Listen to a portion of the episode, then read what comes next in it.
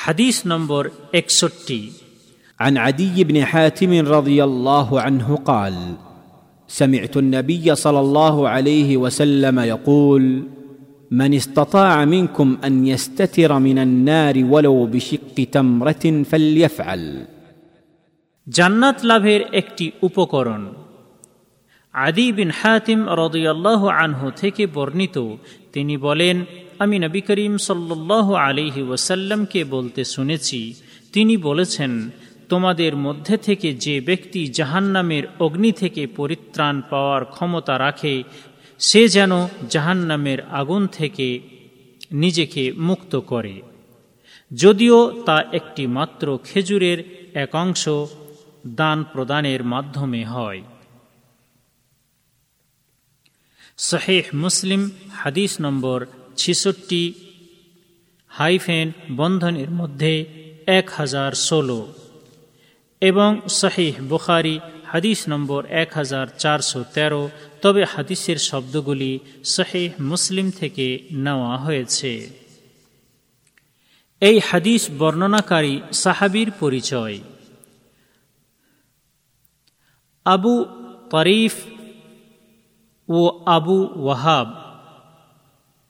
আদি বিন হাতিম বিন আবদুল্লাহ আত্মাই তিনি তিনি ছিলেন একজন মহাদানবীর ও বুদ্ধিমান সাহাবি এবং তিনি ইসলাম ধর্ম গ্রহণের পূর্বে ও পরে তাঁর আত্মাই বংশের প্রধান ব্যক্তি ও নেতা ছিলেন। তিনি ভদ্র, দয়ালু, দয়াশীল, বড় বক্তা এবং বাকপটু ও তাৎক্ষণিকভাবে উত্তর দেওয়ার প্রখর বুদ্ধির অধিকারী ছিলেন। আল্লাহ রসুল সাল্লাহ আলহি ওসাল্লাম তার ইসলাম ধর্ম গ্রহণের প্রত্যাশী ছিলেন। আল্লাহ রসুল সাল্লাহ আলহি ওসাল্লাম তার ইসলাম ধর্ম গ্রহণের প্রত্যাশী ছিলেন। যেন সে ইসলাম ধর্ম গ্রহণ করার পর আল্লাহর রসুলের সাথে সহযোগিতা করেন। আদি বিন হাতিম আত্মাই সপ্তম হিজড়িতে সর্বপ্রথমে আল্লাহর রসুল সাল্লাহ আলহি ওয়াসাল্লামের নিকটে আগমন করেন। তবে তার আগমন ছিল আল্লাহর রসুলের অবস্থার সমস্ত বিষয়ে জ্ঞান লাভ করার উদ্দেশ্যে। ইসলাম ধর্ম গ্রহণ করার উদ্দেশ্যে নয়। তিনি যখন মদিনায় আল্লাহর রসুল সাল্লাহ আলহি ওয়াসাল্লামের সাথে তার মসজিদে সাক্ষাৎ করলেন এবং দেখলেন যে আল্লাহর রসুলকে রাজা বা নেতা হিসেবে আখ্যাত বা প্রখ্যাত করা হয় না। তখন তিনি জানতে পারলেন যে আল্লাহর রসুল কোনো রাজত্ব বা নেতৃত্বের প্রত্যাশী নন। তারপর আল্লাহর রসুল তাকে নিজের বাসভবনে বা বাসগৃহে নিয়ে গেলেন এবং তার যথাযথভাবে সম্মান করলেন এবং তাকে সঠিক পন্থায় মর্যাদা প্রদান করলেন এবং ইসলামের প্রতি আহ্বান জানালেন। সুতরাং তিনি স্বেচ্ছাক্রমে স্বাধীনভাবে ইসলাম ধর্ম গ্রহণ করলেন এবং সঠিকভাবে ইসলামের উপরে অটল থাকলেন। আবু বকর রদিয়াল্লাহ আনহর যুগে ইসলাম ত্যাগ বা রিদ্দার ফিতনা কঠোরভাবে ছড়িয়ে পড়েছিল। সে সময় আদি বিন হাতিম আত্মাই রদিয়াল্লাহ আনহুর মহা ভূমিকা ও মহা অবদান ছিল। প্রকৃত ইসলাম ধর্মের সংরক্ষণের বিষয়ে। সুতরাং তিনি নিজেই তার স্বজাতিকে নিয়ে এবং নিজের বংশের লোকজনকে নিয়ে ইসলাম ধর্মের উপর স্থায়ীভাবে অটল ছিলেন। অনুরূপভাবে তিনি ইসলামের মহাবিজয়ে অংশগ্রহণ করেছিলেন এবং তিনি ইরাক, মাদায়েন, কাদিসিয়া, অন্যান্য বিজয়েও উপস্থিত ছিলেন এবং অংশগ্রহণ করেছেন। অমর রদিয়াল্লাহ আনহু, আদি বিন হাতিম আত্মাই রদিয়াল্লাহ আনহুর অনেক প্রশংসা করেছেন। তাই এই বিষয়ে হাদিস গ্রন্থে যা কিছু বর্ণিত হয়েছে তাতে থেকে কিছু কথা এখানে অতি সংক্ষেপে উল্লেখ করা হল। আদি বিন হাতিম রদিয়াল্লাহ আনহু হতে বর্ণিত তিনি বলেন যে আমি একদল লোকের সাথে অমর রদিয়াল্লাহ আনহুর আমলে তার নিকটে আগমন করেছিলাম। তাই তিনি একজন একজন করে সকলের নাম উল্লেখ করে সকলকে আহ্বান করছিলেন। তখন আমি বললাম, হে আমিরুল মিনীন আপনি কি আমাকে চিনতে পারেননি? তিনি উত্তরে বললেন হ্যাঁ আমি আপনাকে ভালোভাবে জানি, কেননা বিভিন্ন প্রকারের মানুষ যখন ইসলাম হতে বিমুখ হয়েছে, তখন আপনি ইসলামের অনুগামী হয়েছেন। যখন তারা পশ্চাৎগামী হয়েছে, তখন আপনি অগ্রগামী হয়েছেন। যখন তারা অঙ্গীকার ভঙ্গ করেছে, তখন আপনি আপনার অঙ্গীকার রক্ষা করেছেন। এবং যখন তারা ইসলামকে প্রত্যাখ্যান করেছে, তখন আপনি ইসলামকে রক্ষা করেছেন।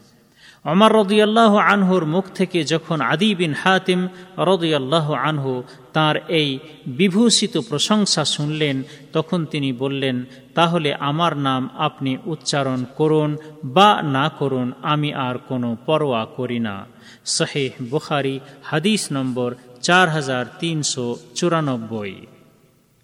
আদি বিন হাতিম রদিয়াল্লাহ আনহু হতে এটাও বর্ণিত হয়েছে, তিনি বলেন যে আমি যখন অমর রদিয়াল্লাহ আনহর আমলে তার নিকটে আগমন করেছিলাম, তখন তিনি আমাকে বলেছিলেন, সর্বপ্রথমে যে অনুদানটি আল্লাহর রসুল সাল্লাহ আলহি ওসাল্লাম এবং তার সাহাবিগণের মুখ উজ্জ্বল করেছিল, তা হল আত্মা ই গোত্রের অনুদান।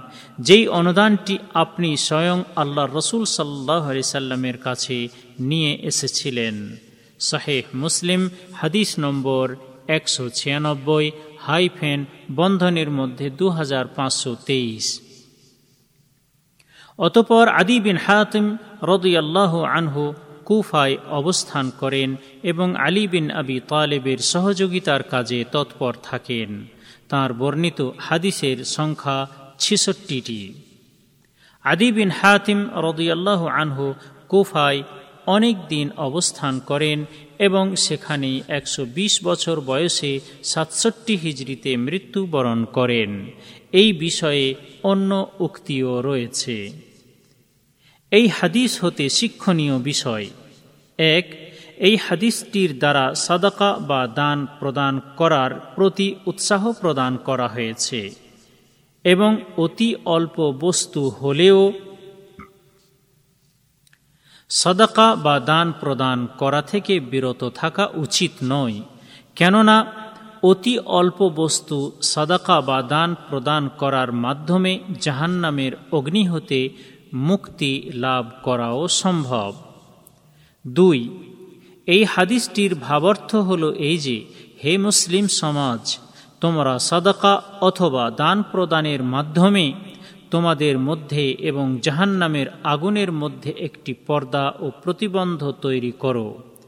যদিও সেই সাদাকা অথবা দান অতি অল্প ও সামান্য পরিমাণেও হয়।